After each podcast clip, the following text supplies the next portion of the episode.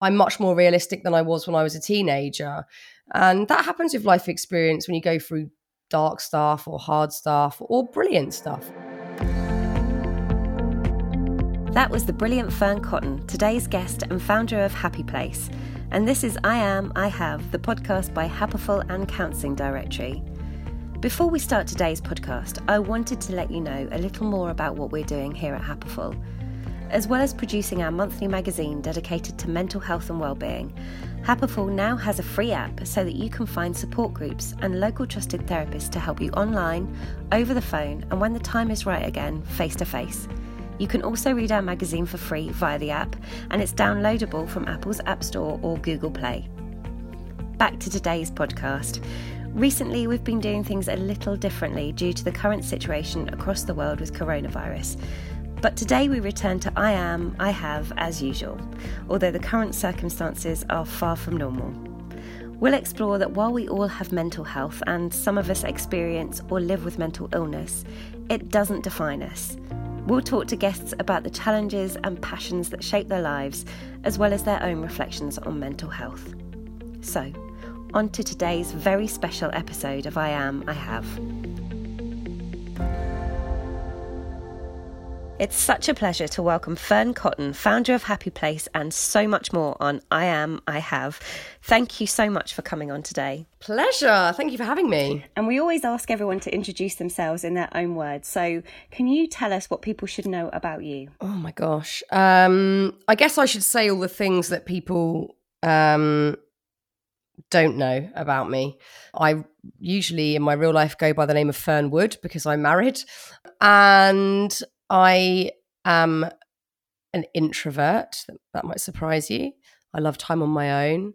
Uh, I'm a bookworm. I love painting. Uh, I hate going out. I don't like, I'm not very good at fun. And I love working and my family. I should have said that in the other order. I love my family and working. You can say it in whatever order you fancy today. And we've just been talking because we're in lockdown at the moment. It's raining outside. I think it's fair to say we've both slightly had enough of lockdown today. But how are you doing generally, Fearne, with, with lockdown and, and all yeah. the changes it's brought? I'm doing pretty good. I mean, it, I wouldn't even say it's like good, bad, good days and bad days. It's like good minutes and bad minutes. Like five minutes, you know, I'll feel amazing and like I'm nailing this, I'm working and I'm parenting and the laundry's not so bad. And then five minutes later, everything is just going so tits up and I feel like I can't deal with another second of it. So it's just really extreme in both ways and um, ever undulating. So I'm just trying to be in the moment because if I think about how many like podcasts we've got to record and how many things are coming up and this homeschooling and how I'm always behind on that, like massively, I will cry. So I just go, right, what's going on right now? And then, okay, what's happening in the next half an hour chunk? And just otherwise, you know, I think for all of us, we'll go insane otherwise. I think that's amazing advice, actually, is to not look too far ahead with this and to just go kind of half an hour or an hour at a time. Um, yeah, because we don't know. We we don't know when it's going to end, and also the interesting thing is, the thing that I think it's brought to the forefront uh, of our minds, or it may do so, is we all feel a bit weird and shaken because we don't know when this is going to end and we don't and we feel like everything is like how many times have you heard the word uncertain in the last 6 weeks? But that's life normally. We think we know what's happening normally and like, oh, I've booked a holiday or oh, I've got work on Monday, but we don't really know what's in the future or what's happening. So this has just made us acutely aware of it and that's why we all feel weird. But it's no different to normal. We don't ever know what's going on. So that's the sort of strange part of it, I think, that we're all trying to wrap our heads around. I agree. And I think it's maybe because we're more contained. But what you've described is, I read earlier on today, someone who called it the corona coaster um, mm. of emotions. So the idea that we kind of go up and down. And some days, quite often, if I'm working, I almost forget what's going on. And then I kind of lift my head back up again and, and see the news and see what's happening. Same. I think we can all be in a little bubble um, if we so choose. And I mean, it's been a weird one for our family. Uh, I won't go into too many details because of people's privacy, but for Jesse's side of the family, there's definitely been a lot going on recently, and you couldn't avoid knowing about the coronavirus because it was sort of affecting the family um, at one point, and um, and there's still sort of stuff rumbling along. So we were kind of in the thick of it at one point, and then it all seemed kind of we got in a bit of a family bubble of homeschool and juggling everything. But one of my very good friends is uh, is volunteering at a hospital in London, and I keep checking in with her and just saying, you know, if I feel like I'm in a bit of a bubble, like right, I feel in a bit of a family bubble today. What is going on for you today at that hospital? You know, has it leveled out? How bad is it? And it's good to kind of check in with what is really happening and and um and how it's affecting. I mean, I'm only speaking to a volunteer at one hospital, but I think it still helps to gauge where we're at with it a little more than getting bogged down by the news that's so uh, fearful a lot of the time agree that personal connection with mm. someone who mm. perhaps is is working on the front line as it were is is really important and also um, kind of counting our blessings at this time as well of, oh of, the things that we do have which it can be hard sometimes when we get stuck in our bubbles not to not to feel like we're we're trapped but actually we are so lucky we are. You know, if you're trapped in your home, you're lucky in the fact that you've got a home. Do you know what I mean? I, have been really grateful for every basic thing since this started. And I've been really trying to like go to bed and go every night. I'm really grateful for the food I ate, having a, you know, nice warm duvet, etc. Because you know, there are people going through horrific things, and I know people that are right now, and it's not nice. And I think it's a good thing to do, whether you're we're in a global pandemic or not, is just to have gratitude for the basic things. And if anything, this has just kind of accelerated that for all of us. I think.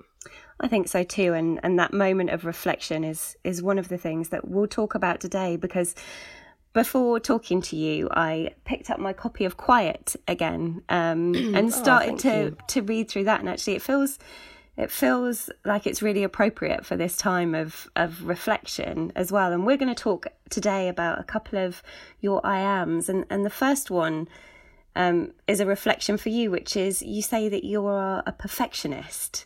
And I, mm. I wondered how that's working for you in lockdown. Yeah, not so well. um, yeah, I, it's one of the things that it's been my sort of greatest uh, gift yet also my nemesis, I think, all throughout my life, because I love to work hard and do things to the best of my ability. I don't like doing things 70%, 60% sort of effort or passion because I just think it's a waste. What's the point? And there are some times, especially in my working life, where I don't, or historically, I haven't loved what I'm doing and I've only given it 60%. And I felt really flat and miserable about that. Whereas all of the work that I do with Happy Place, I'm so lucky that I love it so much. I could never put anything other than 100% in because I just want it to work and I want to see good results and people feeling connected to staff and hopefully being helped a little. And that feels amazing. Um, but it's annoying in as in aspects of my life. You know, I'm a bit of a neat freak, and at the moment, I've got to let that one go because all I can see on the floor is Lego and clothes. And my kids did art all afternoon because it was raining. Oh my god, I cannot wait for my house to not look how it looks at the moment. It's horrific, and it it bugs me. And sometimes I will like try and clean the whole kitchen before I go to bed just because I can't bear it.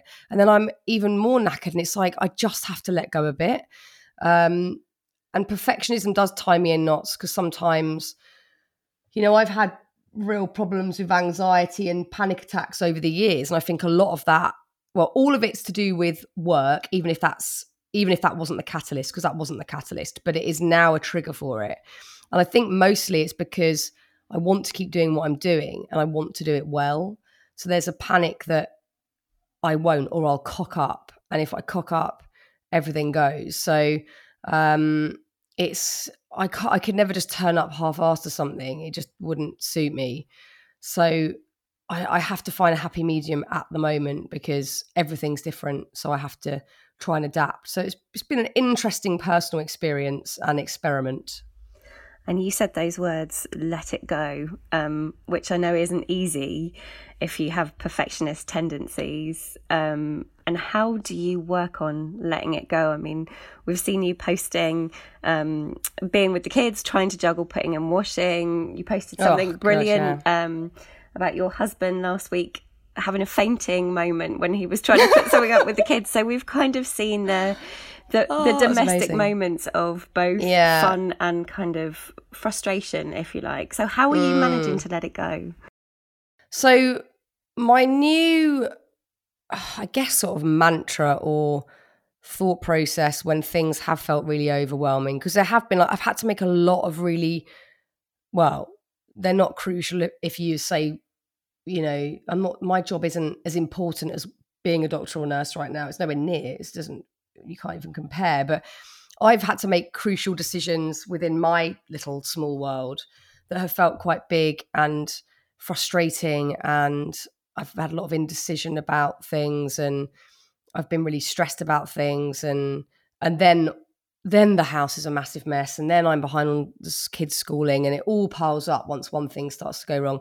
And I've got to a point where when I'm in that state, I just go, you just have to surrender to it. Like, what if it all goes tits up? Does it really matter? Like, just surrender and just stop getting in this spiral of despair. So that's been my kind of lockdown go to is just just surrender. If it all goes wrong, it goes wrong. There are people dealing with far worse, people in my life who are dealing with far worse right now. Just surrender and just don't worry about it. And if you let people down, you let people down if things go a bit wrong, they go a bit wrong. If the house is a shithole, it's a shithole. So I'm learning to do that one. I've by no means nailed it, but I'm desperately trying to to get into that frame of mind. I understand that. And is there any comfort in the fact that lots of people are in that situation as well where they're not able to you know you said i'm letting people down because i'm sure you're not but things have had to change because because the world has yeah. changed. So does that help yeah. at all? Yeah, it it has if you are but I had to sort of remind myself of that because so at Happy Place we have um I've just been visited by a cat. Hello Tallulah. Um if so at, at Happy Place we have this like wonderful team of people that that help, you know, put everything together like the festivals and future plan and and look at different areas of where we could head next. And there was a lot of sort of emailing back and forth. This is right at the beginning of lockdown, and we're doing this and we're starting that. And can you make a decision about this by tomorrow? And I was just like, oh my God, I can't make decisions. I'm so overwhelmed. And there are a few other um, team members who have kids. And I thought, I'm going to email them off the record on a kind of non happy place tip and just say, how are you coping with this? Because I'm not dealing so well. And all of them went, oh my God, I'm exhausted. I sacked off the Joe Wicks workout after day two. I can't keep my house tidy. I haven't brushed my hair in a week. And I was like, thank God. Right. So, shall we decide as parents rather than in the work capacity that this has all got a bit hectic and we need to delay a few things here? So, because I sort of checked in with them and they felt happy to be honest with me, we were able to then, that kind of gave me a, because I felt like, oh, they're all coping. Why can I not cope right now? So I think actually just sort of checking in with them and and hearing from them in a non-work capacity did make me feel a lot better. And it's kind of why I posted that silly little video the other day on Instagram of me with 8,000 piles of laundry and Rex winding me up using my phone to film me um, was because uh, there is this weird myth still that like you know inside lockdown but also out of it perhaps people in the public eye or perhaps people who do a certain job um, are, sort of unaffected. And it's like, I'm certainly not affected like a frontline NHS worker um, or like my cousin who is a teacher who is, you know, still going into work and feeling a bit anxious about what that means. Um, but I, you know, I, I am dealing with being trapped in a house with two kids 24 7 and my son has night terrors so we're not sleeping and and i hope that does make people feel better you know showing the shit bits that are tricky and no different to anyone else. Because uh, my work stuff might be very different because I love my job and I count my blessings every day, but that doesn't negate the fact that Rex wakes up five times a night screaming for me, or the fact that I haven't done laundry all day today and I'm dreading going down to check out what's in that laundry bin in a minute. You know, that's all still there. So I think it does help to just be honest because if you're posting perfection all the time on Instagram, that's going to make people feel less than, I think. I think so too. And I think when you see other people who are having those very real experiences, it just helps. It just helps sometimes. Yeah. As does actually the veil has been lifted a little bit in the workplaces by seeing people yeah. in their natural environments, you know, and um, a cat walking across the screen or a, a child coming in. And I think I think this this has made us pause a little bit on on some of that kind of let's charge full steam ahead because actually we're seeing more of the human part of each of us completely. We dehumanize people constantly, and I I imagine that our phones are part of the problem because we uh, see other people through email and Instagram or WhatsApp or voice notes without the human element. And I think, you know, like you say, perhaps this has lifted the veil slightly, and we have been able to see people as homely people in their homes with their families or or on their own with their pets and and it's it, it softens everything I think a little, and that's that's a really good thing. Um, so yeah, I think there have there have been some pluses from this that we can that I really hope we take away, and I really hope we stick to post lockdown. Me too. I hope that softness stays in the way that we yeah. think about each other and the way we consider each other. Mm. And I'm going to move on to your next I am, which is far from soft. It's about the fact that you are very hard on yourself. Can you talk to us about what that oh, means yes. for you?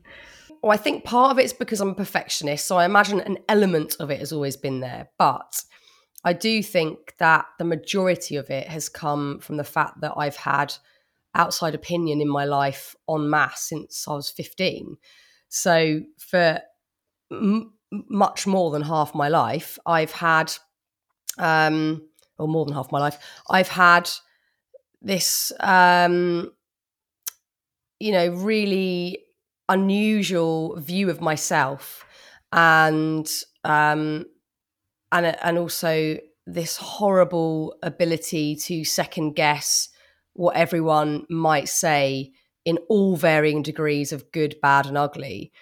So you become very, very overly self aware in a negative way at first. And I'm possibly coming out the other side of that to some extent at this point in my life because I care a lot less. But I think it has made me very hard on myself. And from a young age, I was exposed to lots of high achieving people. I was working with adults predominantly from 15 onwards who were doing, you know, amazingly at work and creating goals and achieving them. And and I think I I wanted to match up to everyone constantly and and feel like I was um you know striving and always doing my best. And I do find that bit hard to drop. So if I don't if I have a day where I don't achieve anything or you know a work thing doesn't go to plan or I've been snappy at Jesse or impatient with the kids. I really mentally beat myself up about it. And um, that's no good to anyone. And I'm, I constantly have to work at that one. I'm, I'm by no means anywhere near um, mitigating that. It's, um, it's a big problem for me in an emotional sense. Um, and I, I, do it constantly. You know, I walk away from most podcasts going, you know, even if it was like the best episode I've ever done, I'll go, oh, wow, I wonder what people think of when I said that, or should I have done that? Or maybe I could have researched that better. I've never walked away from any job thinking, yeah, that was perfect, done, ever. And um, it's good in a way because it keeps me motivated to, to try again. But I rarely, rarely, uh, well, have possibly never celebrated any of the good bits. Um, I haven't given myself the time. I think that's a bit of a shame sometimes. You know, I've never been one of those people that's like, my book was published today. Let's crack open the champs. I'm like, I don't deserve to have champagne. What's, what's that about? It's ridiculous. I'm going to think about what I'm bloody going to write next. You know, so I, I've never, I've just seen my cat jump on my pile of clean laundry. Brilliant. Tallulah, Tallulah. Oh God. Uh, anyway, um, that's my clothes I'm wearing tomorrow for filming. Brilliant. Um, so yeah, I think it is. Uh, it is problematic and something I need to look at because I do need to be kinder to myself and celebrate the good bits. Um, I just don't know how. I can imagine as well because you said you obviously started your career at 15 and you've done TV, you've done radio, books. There's been a whole lot of different projects and a massive amount of things you've worked on. When people usually enter the workplace, they might have a manager or a mentor or someone who's able to, along the way, kind of reflect their progress and give them appraisals. I would imagine, although you have teams as a as a kind of um, from when you were very young to now, you don't have that same structure. So perhaps you don't get that same feedback. Yeah. It's funny because I was really fortunate. Me and Reggie were both really fortunate that when we started our career, we were um, hired by these two brilliant people who are still in our lives today and mean a lot to us, called Billy and Maddie. Uh, and they run a production company called Darrall Macqueen. And um, so from 15 to 19 i was massively protected i was given good feedback i was encouraged i was looked after um, i wasn't exposed to the nasty side of the industry at all but then when i left that safe haven of kids tv and went to do top of the pops and radio one and i did the original incarnation of love island and all sorts of tv shows that was wildly different to how love island is today um, it was a shock and no one's looking out for you. No one. And uh, everybody either wants something from you or is happy to discard you immediately. And uh, that's still the case today. Hence why I've had to create my own little safe haven, which is my happy place world with a team that I love and trust who will give me honest feedback and I can talk to at length or, you know, cry down the phone to or whatever might need to be, or, you know, have a brilliant brainstorm with. But outside of that, it's no less sharky than it was when I was 19. You know, I get I've been ditched from projects this year without even being told on email. That's happened this year. That is still the case. No one gives a toss about you. And I'm not saying they should, but it is quite a bizarre industry in the fact that you are so disposable. Um, if you're not one of the very few hugely successful TV talents, say, that are sort of omnipresent on our screens, I think they probably have a little bit more comfort and they've got, you know, they're they're associated with a channel or whatnot. But for someone that's freelance and does a bit of everything, nobody cares at all. And you do have to be emotionally self-sufficient and find a few tools or like me, therapy or counseling, healing, all sorts of things I love trying. Um, because it's so weird. Sounds like a, hard weird environment industry. to be in. A hard. It is. Yeah. And I'm sensitive. I'm not tough skinned. There's loads of thick skinned people out there in my industry. I am not one of them. I am very sensitive and I'm resilient in the fact that I'll pick myself the hell back up again and I will try again. But I will feel upset, dejected, um, disposable, or faulty at worst. I will feel like they're right and I there is something wrong with me. That's always my go-to is oh they're right. I am crap or whatever. So it is and it's you know it's not someone saying your work is bad. They're saying you are bad because it's you, your personality, you as a human. So it's an extra level of uh stuff to deal with there. But um but I don't have to deal with that with Happy Place because I'm just connecting with people that I like and I'm working with people that I like and I'm interviewing people that I like and the audience are letting me know what they like and it just feels very genuine. So that's been the biggest game changer really um, in my sort of mental health in a work capacity is is getting my own getting auto- autonomy back. And i just wanted to say that when you talked about the happy place team earlier on your face changed completely. You smiled really broadly. And i think it's nice for them to they can't see it but to hear it that it obviously does make such a big difference to have that that group that that you have. They're incredible incredible. It's like everyone specializes in something and they get it and they get what happy places and they get where we're heading with it and it's it feels exciting it feels really exciting and i i lost that for a long while in my career. So it's really lovely to have that genuine fire in your belly again. That's wonderful. And I was at the Happy Place Festival last year and it was just such a lovely weekend and I spoke to so many people and everybody just oh, wanted to oh, chat. So it was it was it was really lovely.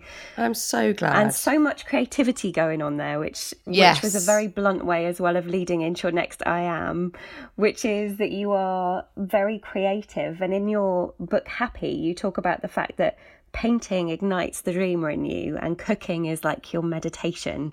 So tell us more about yeah. that. I mean, cooking has become less my meditation during lockdown. I'm like, I can't be asked to cook again.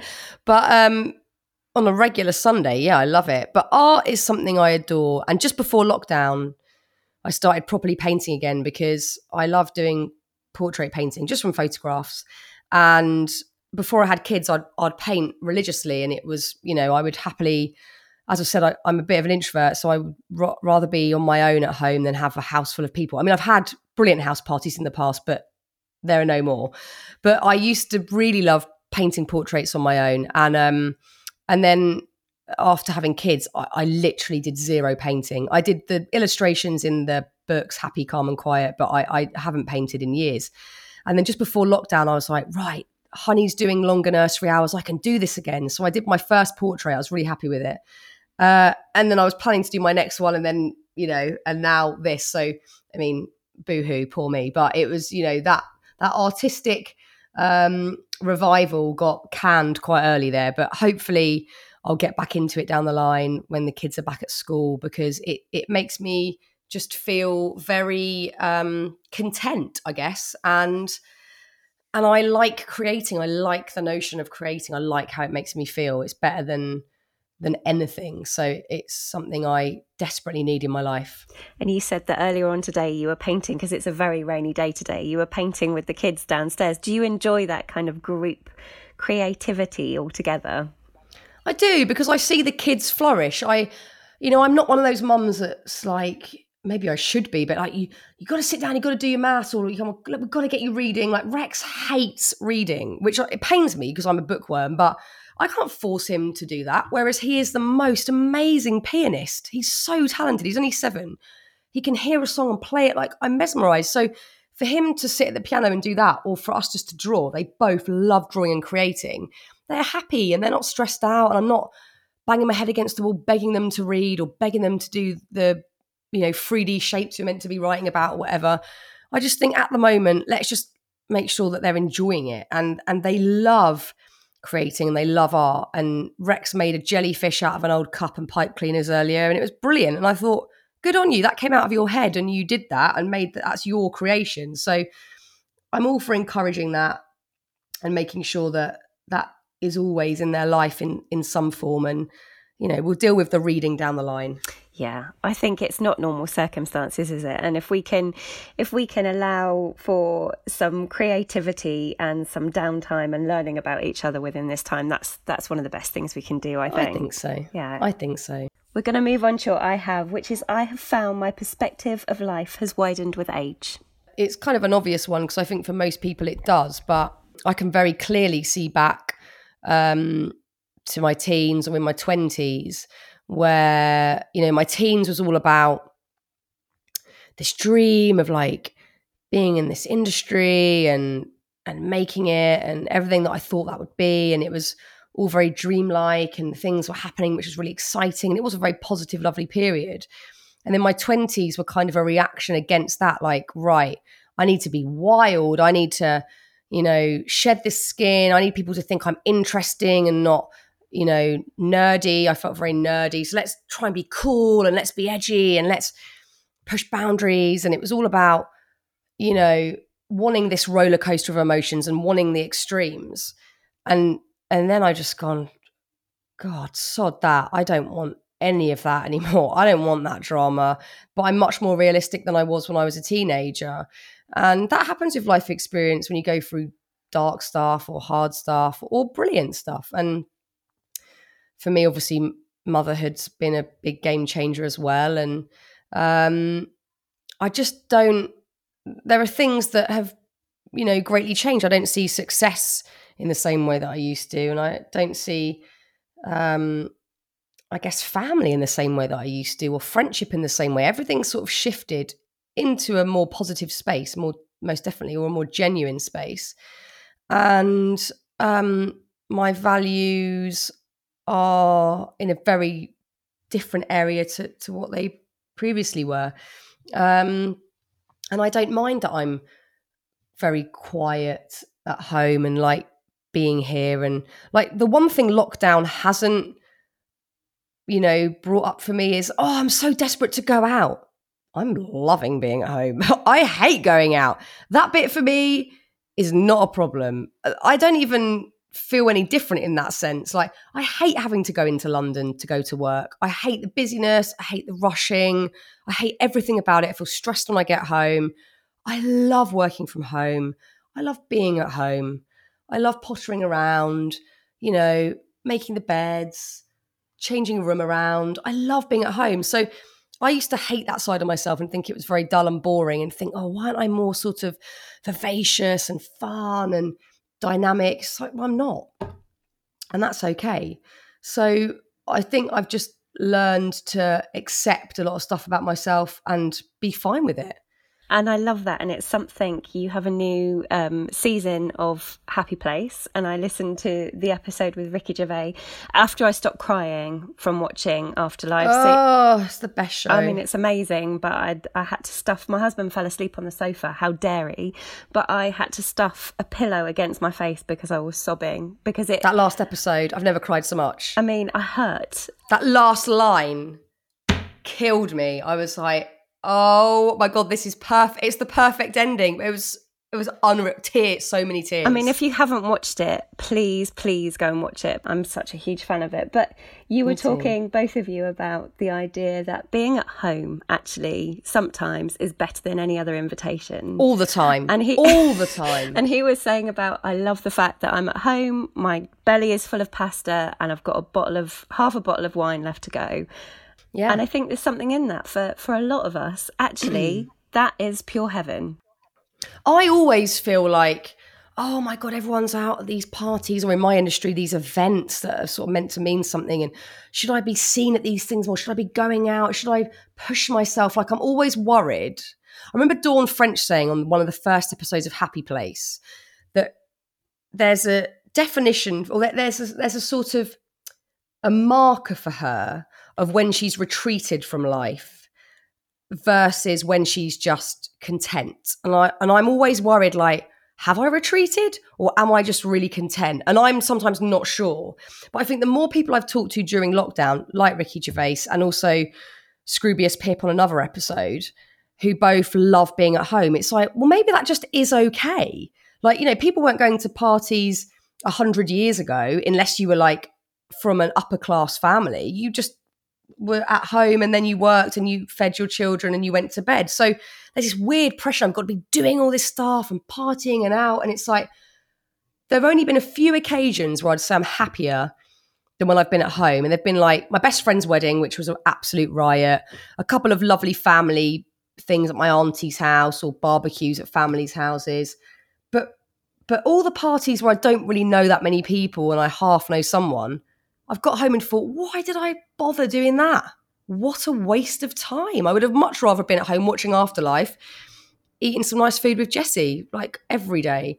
So I think people just feel the fear about that more than desperately wanting to be be out partying. Unless you are an out and out extrovert, which is perfectly brilliant, and you vibe off other people and that is your tonic. But for me, it's not. It drains me, and I need to have alone time or quiet time. And I think a lot of people, certainly we know a lot of our readers, that is really meaningful to them because one of our one of the articles that performs really well is something about JOMO, which is the joy of missing out, which is actually just a love bit that, of self care, being yeah. at home. So we need it. We're tired. Life's exhausting. Just chill out when you're at home and enjoy it. Yeah. If only we could just get those phones a little bit further out of our lives as well, I think we'd be a lot more this rested. Is what we need to do. Absolutely. I turn mine off every night, eight o'clock, nine o'clock. It just goes off. Bye bye. That's great. Just off completely. Yeah, otherwise I'll keep looking. So I'm like a child. I have to remove the temptation. So we're going to end today with our question, which is if you could meet Fearne 10 years from now, what do you hope she would say to you? I hope she would say that I am currently on the right path. And I don't mean that necessarily in purely um, what I'm doing in my career, but just in life, you know, like the areas that I'm personally exploring, the thoughts that I'm having, the people that I'm meeting, that that's, you know, I'm I'm on the right path. I'm not forcing anything too much. And also that I hope I hope me in 10 years is much more confident in being very honest with others, but also myself, having the confidence to go, you know what, I really don't want to do that job.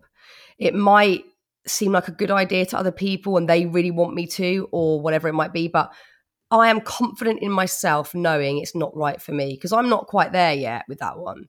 And I hope the Fearne in 10 years will be really robust and go, no, no, I know what I like and it's not that um, and and equally be able to talk to people in an honest way without feeling embarrassed or like I'm, you know, letting people down. So I would hope that I would that I would encourage myself to to keep doing that more and know that it, it there's no great risk in that. And if you saw Fearne from 10 years ago, do you think that she'd feel today's Fearne is on that journey?